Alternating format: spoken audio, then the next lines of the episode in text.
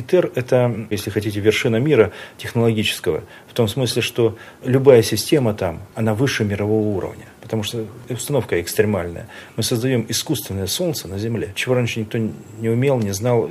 Поэтому все системы, которые есть, она каждая выше мирового уровня. И, соответственно, если мы 19 систем создаем, мы создаем 19 производств в России выше мирового уровня. Но это тоже требует времени, и это недешево.